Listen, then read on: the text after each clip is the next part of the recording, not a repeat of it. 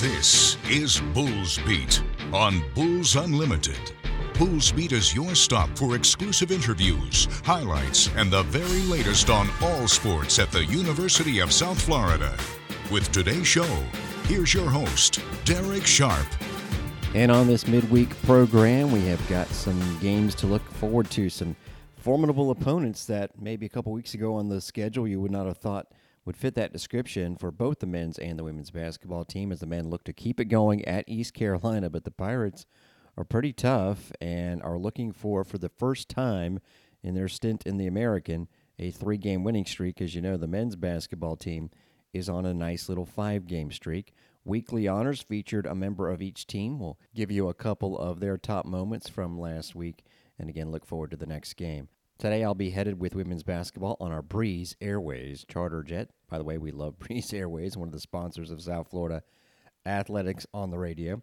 But the Bulls will be playing tomorrow night in Memphis. And again, that's a team that overall record doesn't blow you away, but we'll tell you why it should be of a little bit of a concern. We'll also continue our interviews with both members of baseball and softball as we get close to those seasons beginning. Really cool that two members of the softball team not only represent their country, Puerto Rico, but Puerto Rico, one of the top softball playing nations in the world, and is in the World Cup next year. And Kathy Garcia Soto and Camille Ortiz Martinez, who were both freshmen with the Bulls last year, sat down and talked to me. And of course, we bring that up. It was very cool that the Bulls actually played Team Puerto Rico not too long ago in the fall season. It was fun broadcasting that game for you. And we'll be broadcasting well, them playing for the Bulls again, and everybody else on the Bulls starting next Thursday with the start of that season. So that's in our second segment, along with my annual chat now for the what third year with the Mink twins, Hunter and Tanner Mink, back with the Bulls and that pitching staff. So that's in our second block. But here, let's get into some basketball. But first, always cool to begin with a player of the week in any sport in this case, an athlete of the week because it's track and field. I guess you don't play track and field. You run and you run fast in some cases, like that of Abdul Rashid Saminu. He is a sophomore for the men's team, transferred in after one year at Florida Memorial College. Great video that the USF track and field folks put out on their social feed of his performances in the 60 meter dash. This was at the Louisville event, the Lenny Lyles Invitational and he set the school record in the finals with a 6.67 time. Actually, it was cool because Aquan Lincoln, teammate, was right behind him, two hundredths of a second. And I know in the sprint events everything is this close, but it's funny that Saminu beat him by two hundredths of a second, and it was the difference between second and fourth in the event. Also, GoUSFBulls.com did a good job of rounding up all that they did in Louisville. Chavoy Reed wins the 200, and that gave him the best time in school history three other Bulls entered the top 10 in school history in that event, in one event at Louisville, with Nathan Metellus, who's a transfer from Bethune Cookman, ended up second all time in school history. So they're doing some great things in track and field. And this weekend, there'll be two different events that they go to. Actually, three technically, because those that go up are going to compete in two different events in Massachusetts, Harvard Friday, and then BU on Saturday. Some will stay home and go to Gainesville for, yes, an indoor event in Gainesville. We'll get you more details on that on Friday's show. But Abdul Rashid Saminu is the American Athletic Conference Track and Field Athlete of the Week. Now we'll talk basketball. Actually, we'll give you a soundbite from Bull Speed Ahead that I wanted to play because I think it's fabulous.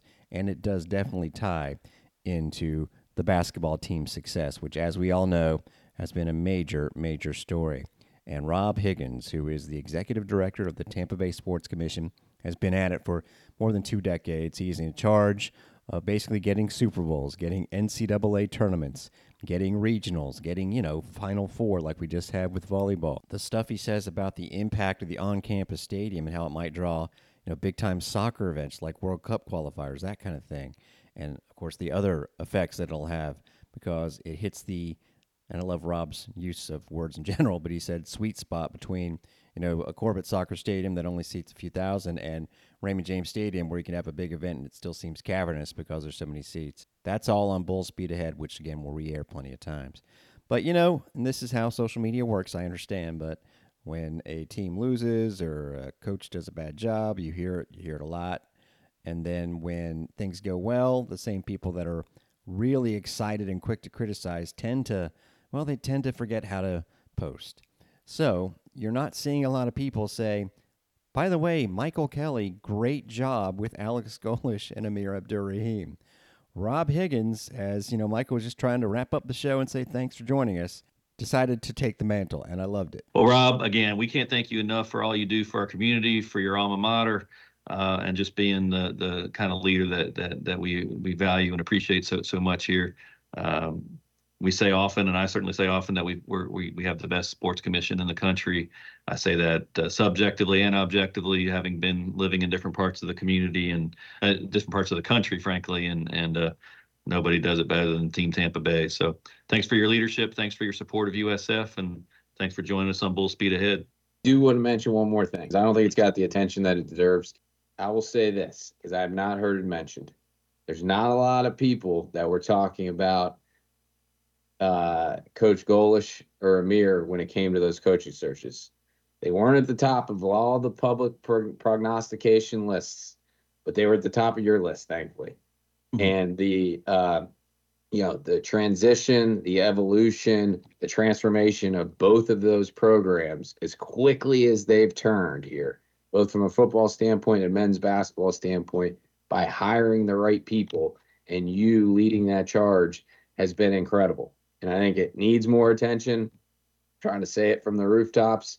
Uh, they again, they may not have been on on everybody else's list on Twitter or anybody any place else, but the fact that you got it right, you hired these guys with conviction, and they have turned these programs on a freaking dime is so impressive and so appreciated. I say it as an alum, I say it as you know, person in the community the energy, uh, the excitement around USF is at an all-time high right now, and it's really special. I would just encourage everybody to get involved and rally around these programs and all the other programs because you guys have something really special happening on Fowler Avenue right now.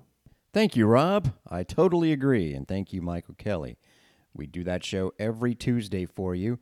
Thursdays during basketball season, every other Thursday, we bring you Bullseye and that means this week is an off week for that. But we'll be plenty busy with basketball and Amir Abdur-Rahim, and we believe Kasean Pryor will definitely be a player. Maybe it'll be who is particularly hot in leading the Bulls to their next two wins, even though it has been Kasean Pryor of late. It's really worth noting that he didn't have, well, he was fifth on the scoring chart, basically, in their win over the weekend against UTSA, and that's a good thing. And by the way, they beat a team, the Roadrunners, 89 72, that was forcing FAU and Memphis into overtime. So I thought that was no small thing that the Bulls just handled UTSA plainly and simply and did a lot with their defense. Now, if you think East Carolina is a team that the Bulls are just going to easily handle, I would caution against that. This Pirates team, as I mentioned in the open, is looking for its first three game winning streak in AAC history for, well, the Pirates and for everybody in the American Athletic Conference as they were a inaugural member. They were right below 500 last year, ended up 16 and 17. New head coach Michael Schwartz definitely had the team energized, and those 16 wins, while they don't sound like a ton, again, their most wins in 10 years. They now the Pirates are 11 and 10 and 4 and 4 in conference, and that is their best start in conference history since joining the American and they have done it a lot with intensity and defense and a scoring trio that we'll get to in a second, but more on the defense. They basically allowed each of their opponents in the first eight conference games shooting below their normal field goal percentage for the season. They allow 43% from their opponents and just 30% on three point shots. And only once has a team in American Athletic Conference play scored above its average and that was a half point above the average. That was SMU, 75 to 64.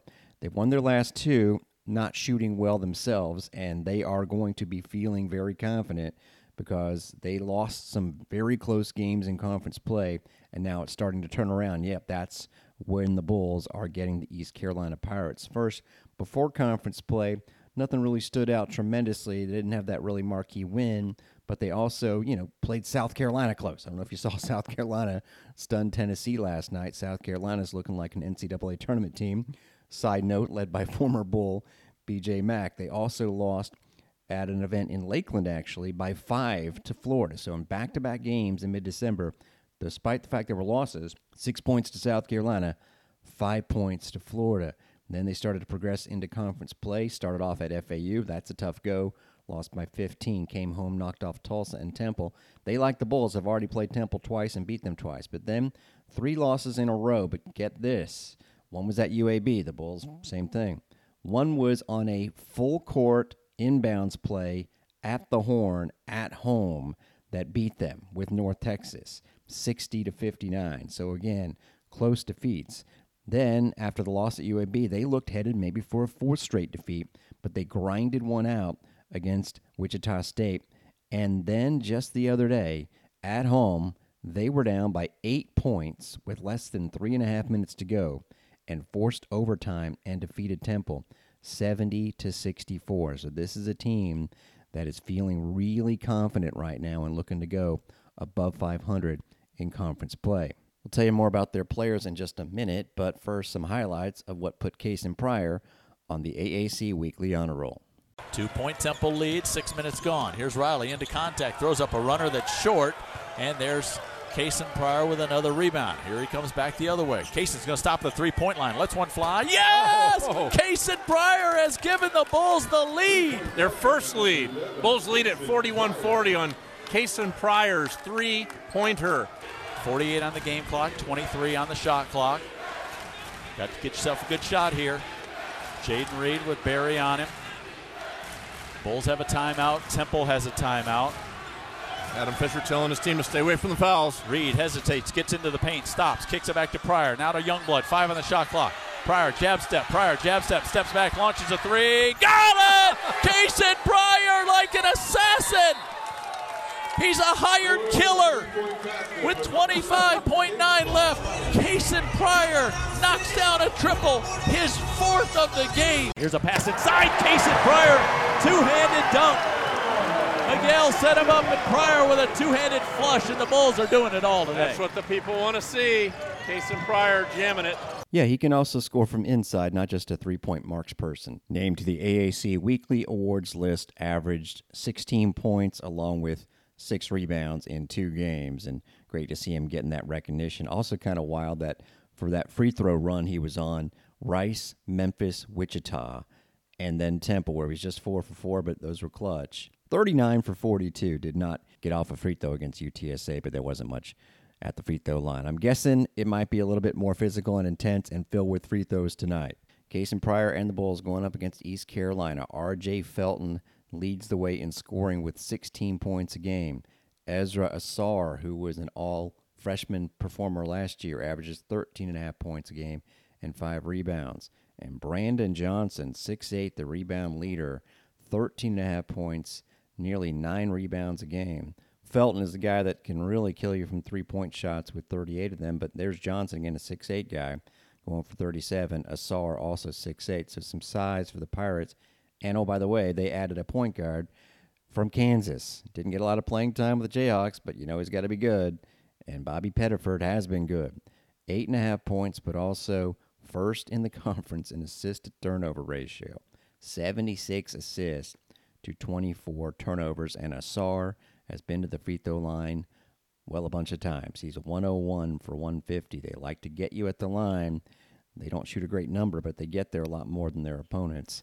That is the opposition for the Bulls tonight. Don't forget the pregame show. Jim Lighthall and Joey Johnston hit the air at 6:30 on Bulls Unlimited. By the way, Saturday both teams playing at the same time. We'll go ahead and even though there's two games before then, give you a little bit of a first word and we'll remind you on social media Saturday. But the women's game will be on the strike 1025 HD2. And if you don't have an HD2 car radio, don't worry. There is a streamable link that we'll put out plenty of times, not only on my X feed at Darek Sharp, D A R E K Sharp, but also the stations at Bulls Unlimited. That'll be a 445 airtime from Birmingham the men will be playing at North Texas, and that is a 5:30 airtime. So both games at the same time, and we'll get you covered with the strike 102.5. Before then, again, the men tonight and the women tomorrow against Memphis. A below 500 Tigers team that doesn't concern you? Oh, it should concern you. We'll explain. And oh, by the way, just so you know, if the men win tonight, they will be in a three-way tie for first because Charlotte and FAU don't play tonight. Those teams are seven and one in the league. The Bulls are six and one. Bulls have their largest lead and can add here. Romi Levy throws it up, laces back and scores! Romi Levy duping the Pirates. It's a 14 0 run and it's 34 28. You just heard the Sports Center number five play of the day for Sunday.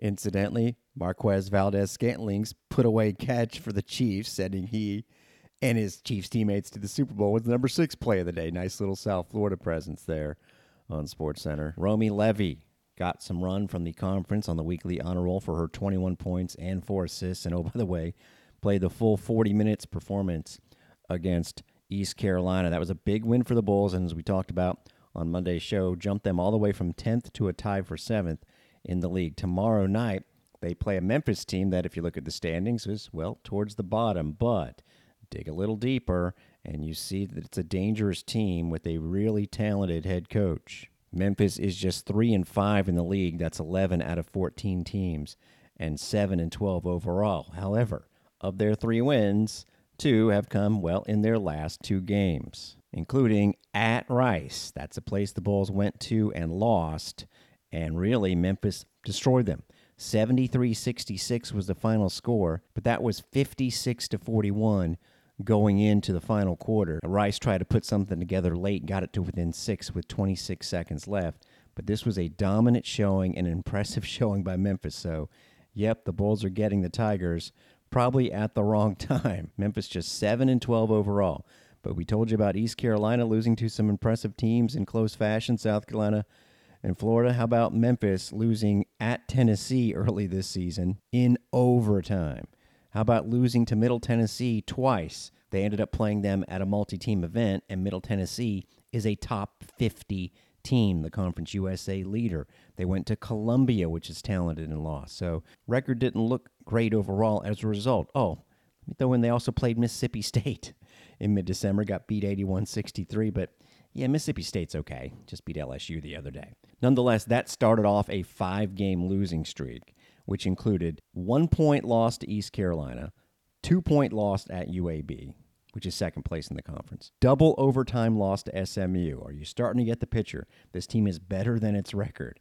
And the last two games, we just mentioned what they did against Rice. Prior to that, they jumped ahead of FAU 28 to 8 at home and beat the Owls 76 56. Madison Griggs, she is the all time three point leader in Memphis history, well more than 300 for her career this year, 53 for 158. Then two transfers.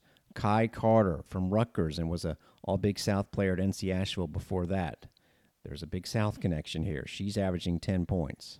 And Alasia Smith, basically averaging near a double double 9.9 points, 9.5 rebounds. She is one of the three players and the biggest contributor that came with new Memphis head coach Alex Simmons from Gardner Webb last year's champions of the Big South. Wonder why Gardner Webb went from being 18 and 0 in conference and an NCAA tournament team to being one of the lowest ranked teams in the country this year. It's because they lost their head coach Alex Simmons, and a lot of the talent went elsewhere, including one big factor for the Tigers. So this is going to be a tough one, and the Bulls and Tigers get it going 7:45 airtime Thursday night. And I know I mentioned this on social media, and we'll do it fully on the broadcast Thursday night, but briefly here, just in light of the fact that the Americans only going to send one team to the tournament, no at larges, to point out the fact that in the last 10 NCAA tournaments, the South Florida Bulls have gone to eight, seven of those as an at large. In that time span, the rest of the entire conference has gone twice. That would be current teams in the conference. And it's not a slam on anybody, it's just to point out what the Bulls have done. And yes, this isn't one of their best seasons, but they won't get in at large. I wouldn't shut the door on possibly getting a tournament title.